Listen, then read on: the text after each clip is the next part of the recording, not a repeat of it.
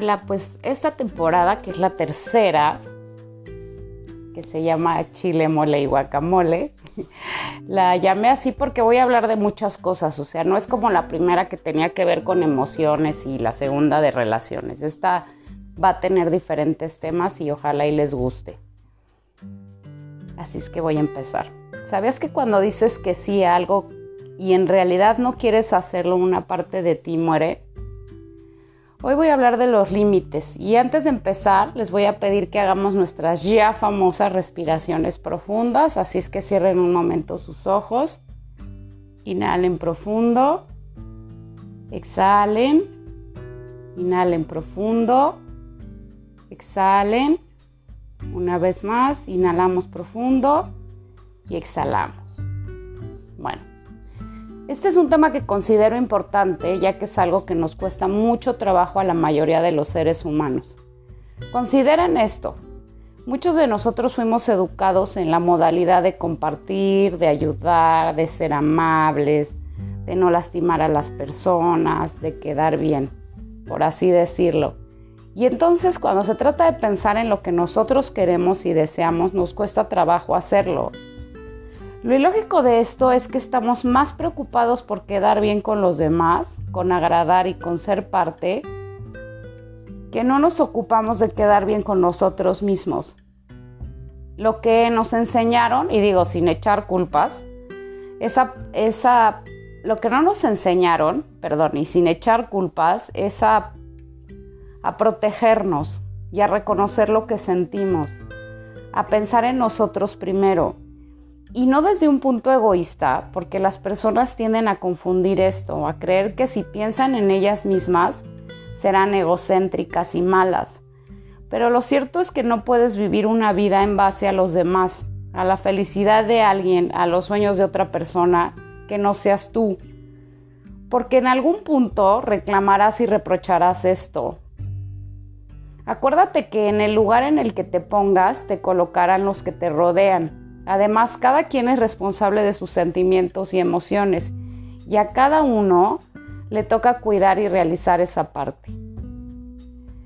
En la medida que sacrifiques lo que tú deseas por lo que desea alguien más, estarás alejándote de ti. Y sí, en cierta forma una parte de ti irá muriendo.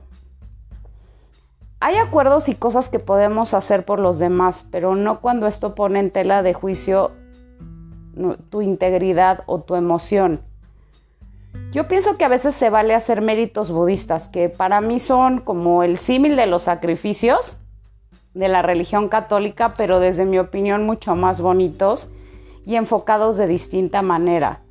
Porque en los méritos budistas haces algo por alguien más y digamos que le compartes tu luz y en el sacrificio dejas de hacer algo a cambio de recibir lo que, lo que deseas, lo cual no está mal, pero como dije tiene distintos enfoques. Les daré un ejemplo. Supongamos que un amigo quiere que lo acompañes a una fiesta con gente que tú no conoces y además te sientes cansado y en realidad no tienes ganas de ir. Pero este amigo es muy importante para ti, entonces tú decides que ese día harás un mérito budista y le regalarás este tiempo, o sea que le compartirás tu luz. Entonces la intención cambia, digamos que aceptas acompañarlo porque lo harás desde esta conciencia de regalarle estas horas. Pero ¿qué sucede si una persona te ama o te necesita emocionalmente y tú no la amas como esta persona quisiera? Este es como el otro caso. Y entonces decides estar con esa persona para no hacerle daño en este caso sería necesario aprender a decir que no y ser honesto. Porque por no lastimar a alguien, te vas a estar lastimando y traicionando a ti. Entonces al final, aunque tu intención no sea lastimar a esa persona, lo vas a terminar haciendo de todos modos. Y lo que es peor, también estarás lastimándote a ti. ¿Sí ven la diferencia? Cuando un sí nos compromete de manera más profunda y afecta nuestra relación hacia nosotros, es importante poner límites y decir que no. Obvio, en la forma de decir las cosas siempre tendrás un resultado positivo o negativo, pero es fundamental que te des siempre tu lugar. que te coloques en tu lista de favoritos y de prioridades y no aceptes cosas que no quieres por el miedo a que la gente te deje, no te ame, sufra o se enoje contigo.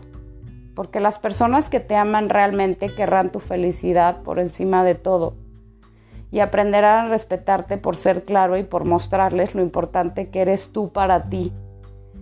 Tendrás más probabilidades de enseñarles a que se pongan en primer lugar y aprendan a decir que, que no a tiempo y a ser honestos con ellos mismos y contigo.